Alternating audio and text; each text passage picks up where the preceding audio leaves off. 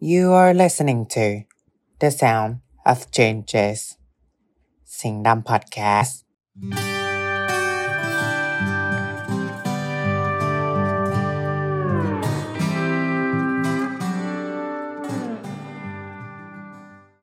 Sipping hot chocolate ดื่มด่ำช็อกโกแลตร้อนต้อนรับคริสต์มาส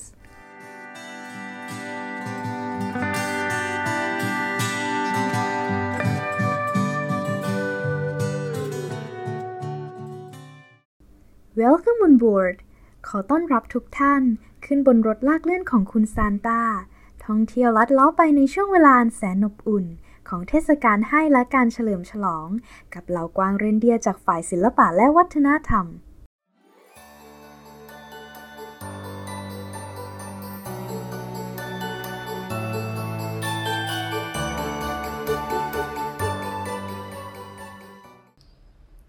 ยินดีต้อนรับเข้าสู่พอดแคสต์ของพวกเราชาวศิลปะวัฒนธรรมกันอีกแล้วนะคะนี่ก็เป็นเอพิโซดที่3แล้วเป็นยังไงกันบ้างคะคุณผู้ฟังในวันนี้นะคะมีสมาชิกใหม่มาร่วมพูดคุยกันอีกแล้วค่ะงั้นเรามาแนะนำตัวกันอีกสักรอบนะคะสวัสดีค่ะปรางแก้มค่ะสวัสดีค่ะมุกค่ะยินดีที่ได้มาร่วมเป็นผู้พูดในวันนี้นะคะเย้มุกมาร่วมวงสนทนาทั้งทีในเอพิโซดนี้เราจะพูดถึงเรื่องอะไรกันบ้างคะมุกวันนี้เนี่ยเราก็จะมาพูดถึงหัวข้อที่น่าสนใจมากๆหัวข้อนึงเลยค่ะซึ่งหัวข้อนั้นก็คือตำนานนิทานแล้วก็ความเชื่อในวันคริสต์มาสนั่นเองค่ะใช่แล้วค่ะแน่นอนว่าเราจะมีเรื่องเล่ามากมายที่น่าสนใจและน่าประหลาดใจให้ได้รับฟังกันเลยค่ะวันนี้แต่ก่อนเราจะเริ่มกันอย่าลืมนะคะว่าทางเรามีกิจกรรมแจกรางวัลเนื่องในเทศกาลแห่งการให้นี้โดยเราจะสุ่มผู้โชคดีที่มาจากการตอบแบบสอบถามที่อยู่ในช่อง description ข้างล่างนี้ค่ะใช่แล้วค่ะใครที่ยังไม่เขียนก็รีบเขียนเลยนะจะได้มาลุ้นรับของรางวัลกับพวกเรากันนะคะว่าแต่ตื่นเต้นจังเลยนะคะเนี่ยที่ Sipping Hot Chocolate อีพิโซดนี้เนี่ยจะได้ลงในวันคริสต์มาสพอดีเลยใช่แล้วถ้าได้เปิดท่ามกลางบรรยากาศวันคริสต์มาสจะต้องดีมากแน่ๆเลยงั้นเราก็มาเริ่มกันเลยดีกว่าเนาะหัวข้อแรกที่มุกจะมาพูดในวันนี้ก็คือความเชื่อเกี่ยวกับต้นมิสเทิลโทนั่นเอง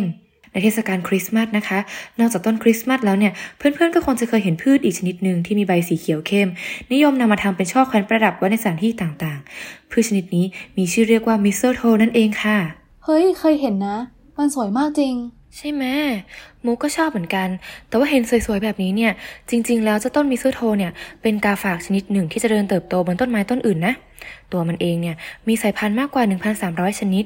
มีใบเรียวยาวสีเขียวสดไปจนถึงเข้มบางสายพันธุ์มีผลสีขาวบางสายพันธุ์ก็มีผลสีแดงมีต้นกำเนิดมาจากทางยุโรปแล้วก็ทางตะวันตกและใต้ของเอเชียเจ้าต้นกาฝากนี้มีความพิเศษที่ในฤดูหนาวในขณะที่ต้นไม้ที่มันไปเกาะเนี่ยจะใบร่วงโรยไปแต่ตัวมันเองจะยังคงมีสีเขียวสดใสเจริญเติบโตงอกงามได้ทำให้มิสเทิลโทกลายเป็นสัญลักษณ์ของการมีชีวิตแล้วก็นำไปสู่ความเชื่อเรื่องการแขวนต้นมิสเทิลโทในวันคริสต์มาสที่ชาวเคลติกโบราณมีธรรมเนียมแขวนเจ้าต้นไม้นี้ไว้หน้าประตูบ้านในคืนที่มีระยะเวลากลางคืนมากกว่ากลางวันหรือคืนที่เรียกว่าคืนเหมายันเพราะเชื่อว่าเจ้าต้นมิสเทิลโทเนี่ยจะช่วยปกป้องคุ้มครองบ้านเรือนจากสิ่งชั่วร้ายต่างๆได้นั่นเองค่ะน่าสนใจมากเลยใช่ไหมล่ะไม่เคยรู้มาก่อนเลยแล้วก็ยังมีอีกนะบางตำนานก็มีความเชื่อว่ามิสเทิลโทเนี่ยเป็นต้นไม้แห่งความสันติสุขอย่างความเชื่อของชาวนอร์สที่เชื่อว่าถ้าเราอยู่ภายใต้การคุ้มครองของต้นมิสเทิลโทจะช่วยปัดเป่าความชั่วร้ายได้แล้วก็จะนำมาซึ่งสันติสุขทำให้เขาเนี่ยนิยมแขวนเจ้าต้นไม้นี้ที่หน้าประตูบ้านโหฟังดูศักดิ์สิทธิ์มากเลยนะเนี่ยใช่แล้วเป็นความเชื่อที่คนในสมัยโบราณเขาเชื่อกันมาตั้งนานแล้วแหละแล้วก็ยังมีอีกความเชื่อหนึ่งที่โด่งดังมากของมิสเทิลโทที่เราจะไม่พูดถึงไม่ได้เลยนั่นก็คือความเชื่อเรื่องการจูบกันใต้ต้นมิสเทิลโทนั่นเองโหยอะไรยังไงคะเนี่ยเรื่องโรแมนติกหรอใช่แล้วความเชื่อนี้เนี่ยความจริงแล้วมันก็ไม่ได้มีที่มาที่ไปชัดเจนหรอกแต่ว่ามันมีความเกี่ยวข้องกับตำนานของชาวนอร์สที่เล่าขานกันถึงเทพเบาเดอร์เทพแห่งแสงสว่างและความดีงามผู้ที่เป็นที่รักของทุกสรรพสิ่งวันหนึ่งเบาเดอร์ฝันว่าตนกำลังจะถึงคราวตายทำให้เทพีฟริกผู้ที่เป็นแม่ที่รักลูกมากไปอ้อนวอนต่อทุกสิ่งบนโลกให้สาบานว่าจะไม่ทำร้ายเบาเดอร์เมื่อนางให้ทุกอย่างสาบานเหล่าเทพก็ลองเอาสิ่งของต่างๆปาใส่เบลเดอร์ก็พบว่าของเหล่านั้นไม่สามารถทำร้ายเบลเดอร์ได้แต่ปัญหามันอยู่ที่ว่าเทพีฟริกลืมขอให้สิ่งหนึ่งให้คำสาบานนะสิปรางแก้มพอเราได้ไหมว่าคืออะไรใช่ต้นมิสเทิลโทหรือเปล่านะใช่เลย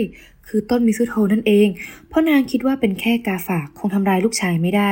วันหนึ่งเทพโฮเดอร์ผู้ที่เป็นฝาแฝดกับเทพเบลเดอร์ใช้ธนูที่ทำจากมิสโธปลิดชีวิตเบลเดอร์ในที่สุดเทพีฟริกก็โศกเศร้าเสียใจมากน้ำตาของนางหยดลงบนกิ่งมิสโธแล้วก็เปลี่ยนผลของมันให้กลายเป็นสีขาวหลังจากนั้นเทพเบลเดอร์ก็ฟื้นขึ้นมาได้ราวกับปาฏิหาริย์ทำให้ต้นมิสโธกลายเป็นสัญลักษณ์แห่งความรักและสันติสุขประกอบกับความเชื่อของชาวกรีกโบราณที่มีการนำต้นไม้นี้ไปใช้ในการรักษาเพราะเชื่อว่าเป็นสิ่งที่ทำให้มีชีวิตนิรันดร์นำไปสู่ความเชื่อเกี่ยวกับการจุ่มพิษใต้ต้นมิสโธที่ว่าถ้าหากได้จูบกับคนรักใต้ต้นนี้จะทำให้มีรักนิรันดร์นั่นเองโรแมนติกมากเลยเนาะจริงแต่ว่าในปัจจุบันเนี่ยเราจะเห็นความเชื่อเรื่องการจูบกันใต้ต้นมิสโธจากในหนังหรือว่าในบทประพันธ์ต่างๆซะมากกว่าเพราะว่าเมื่อถึงวันคริสต์มาสสิ่งที่ผู้คนนิยมทำกันจริงๆก็คือการนำเจ้าต้นไม้นี้เนี่ยแขวนไว้หน้าบ้านน่าสนใจนะเนี่ยจริงๆแล้วมันก็มีอีกประเพณีนึงวันคริสต์มาสที่ทุกบ้านต้องทำเสมอเลยนะมันคือประเพณีอะไรหรอบางแก้มเรานึกไม่ออกเลยอะประเพณีนั้นคือการกินพายนั่นเองพายถือว่าเป็นอาหารที่ทำแล้วกินกันได้หลายคนเหมาะกับการทำกินกันเป็นครอบครัวแถมยังใช้เวลาทำพอสมควรถือว่าอาหารที่ทำให้คนในครอบครัวได้ช่วยกันเตรียมช่วยกันทำจริงๆปัจจุบันนี้พายที่เรากินในวันคริสต์มาสมีหลายแบบมากไม่ว่าจะเป็นพายเนื้อสัตว์พายผลไม้แต่ต้องบอกก่อนเลยว่าสมัยก่อนพายเป็นอาหารที่ทำยากมากแล้วก็มีส่วนผสมเยอะมากเช่นกันต้องมีทั้งเนื้อนกพิราบเนื้อกระต่ายนกกระทาไก่ฟ้ารวมไปถึงผลไม้แห้งแล้วก็เครื่องเทศอื่นๆอีกด้วยแถมยังมีรูปร่างเป็นสี่เหลี่ยมผืนผ้าและสี่เหลี่ยมจัตุรัสเพราะเชื่อกันว่ามันดูเหมือนเปลของพระเยซูนั่นเองอีกสิ่งที่ผู้คนทำกันมาตั้งแต่สมัยก่อนจนถึงปัจจุบันก็คือเวลาเราไปบ้านใครในช่วงคริสต์มาสพวกเขาจะต้องแบ่งพายให้เราเพื่อเป็นการอวยพรให้เรามีโชคดีในปีต่อๆไปอีกด้วยนะอยากให้ที่ไทยมีประเพณีแบบต่างประเทศบ้างจังเลยอะว่าแต่พูดถึงวันนี้เป็นวันคริสต์มาสแล้วเนี่ยมองไปทางไหนก็เห็นแต่ผู้คนใส่ชุดสีแดงกับสีเขียวเลยเนาะเข้ากับบรรยากาศมากเลยไทยก็มีนะมุกแดงเขียวที่เป็นเพลงไง ไม่ใช่แล้วบางแก้มแดงกับเขียวที่เป็นสีประจำเทศกาลคริสต์มาสต่างหากเมื่อพูดถึงสีประจำเทศกาลคริสต์มาสเชื่อว่าทุกคนเนี่ยก็คงจะนึกถึงภาพสถานที่ต่างๆที่มีการประดับประดาด้วยสีแดงแล้วก็สีเขียวไม่ว่าจะเป็นต้นคริสต์มาสชุดของคุณลุงซานต้าช่อมิสโธแล้วก็อื่นๆอีกมากมายเลยใช่ไหมล่ะแต่ก็เคยสงสัยเหมือนกันนะว่าทำไมต้องเป็นสีแดงกับสีเขียวด้วยล่ะก็เพราะว่าสีประจำเทศกาลคริสต์มาสนี้มีที่มาจากความเชื่อของชาวเคลติกโบราณที่พวกเขาเชื่อว่าต้นฮอลลี่คือต้นไม้ที่จะช่วยคุ้มครองพวกเขาจากสิ่งชั่วร้ายแล้วก็จะช่วยนำความโชคดีมาให้ในช่วงเหมายันหรือช่วงเวลาปลายปีที่เวลากลางคืนมากกว่ากลางวันพวกเขาก็เลยนิยมห้อยต้นฮอลลี่ไว้ประดับประดาบ้านเรือนเพื่อความโชคดีในปีถัดไปซึ่งเจ้าต้นฮอลลี่นี้แหละก็คือที่มาของสีแดงแล้วก็สีเขียวแห่งวันคริสต์มาสละว้าวความรู้ใหม่อีกแล้วนะเนี่ยนอกจากนี้นะปางแก้มฮอลลี่เนี่ยมีใบสีเขียวแล้วก็มีปลายแหลมคล้ายหนามมีผลสีแดงสดเป็นพืชที่สามารถเจริญเติบโตออกผลได้ดีในช่วงฤดูหนาวด้วยนะมันคล้ายกับมิสโธเลยนะใช่เลยความจริงแล้วเนี่ยผู้คนเขาก็นิยมนำฮอลลี่แล้วก็มิสโธมาแขวนคู่กันในวันคริสต์มาสนะแล้วก็ด้วยความที่ฮอลลี่เนี่ยเติบโตในฤดูหนาวได้ดีก็เลยเป็นอีกหนึ่งสัญลักษณ์ของความอุดมสมบูรณ์ด้วยแหละอ๋ออย่างนี้นี่เองไม่คิดว่าเจ้าต้นไม้ห้อยตกแต่งอันนี้จะมีประวัติที่มาของสีวันคริสต์มาสมาก่อนเลยยังไม่หมดเท่านั้นนะปางแก้มนอกจากนั้นแล้วเนี่ยฮอลลี่ก็ยังมีความเกี่ยวข้องกับศาสนาคริสต์ด้วยผลฮอลลี่เปรียบเสมือนหยดเลือดของพระเยซูที่ไหลลงบนไม้กางเขนส่วนใบหนามนั้นเปรียบเสมือนมงกุฎหนามที่ทหารใส่บนศีรษะของท่านเมื่อถูกตรึงบนไม้กางเขนเจ้าต้นฮอลลี่นี่เองที่เป็นที่มาของคู่สีเขียวแดงวันคริสต์มาส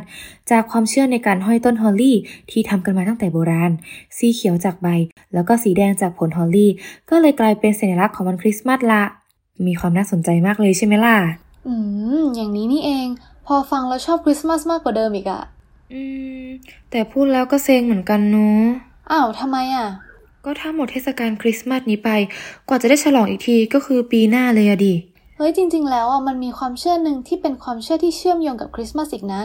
นั่นคือเทศกาลเอพิฟานีซึ่งก็คือเทศกาลที่เฉลิมฉลองหลังวันคริสต์มาสแต่ว่าไม่ได้คล้ายกับคริสต์มาสไปซะหมดนะเพราะว่าเทศกาลนี้ไม่มีซานตาคลอสแต่เป็นลาเบฟาน่าแม่มดในเรื่องเล่าของชาวอิตาเลียนนั่นเอง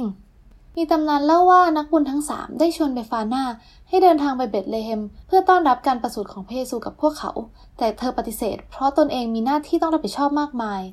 ซึ่งเมื่อเธอตระหนักถึงความผิดพลาดที่ปฏิเสธไปเธอจึงพยายามเดินทางตามพวกเขาไปอีกครั้ง แต่ด้วยความเหน็ดเหนื่อยเมื่อเธอถึงเบธเลเฮมเธอจึงทิ้งตัวลงใต้ต้นไม้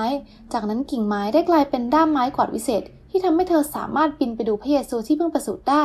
หลังจากนั้นก็มีเรื่องเล่าว่าเบฟาน่ามักปรากฏตัวก่อนและหลังคริสต์มาสเพื่อบินไปแจกขนมและของขวัญให้แก่เด็กๆด้วยไม้กวาดของเธอจนเธอได้กลายเป็นซานตาคลอสของชาวอิตาเลียนตามเรื่องเล่าโบราณเลยล่ะ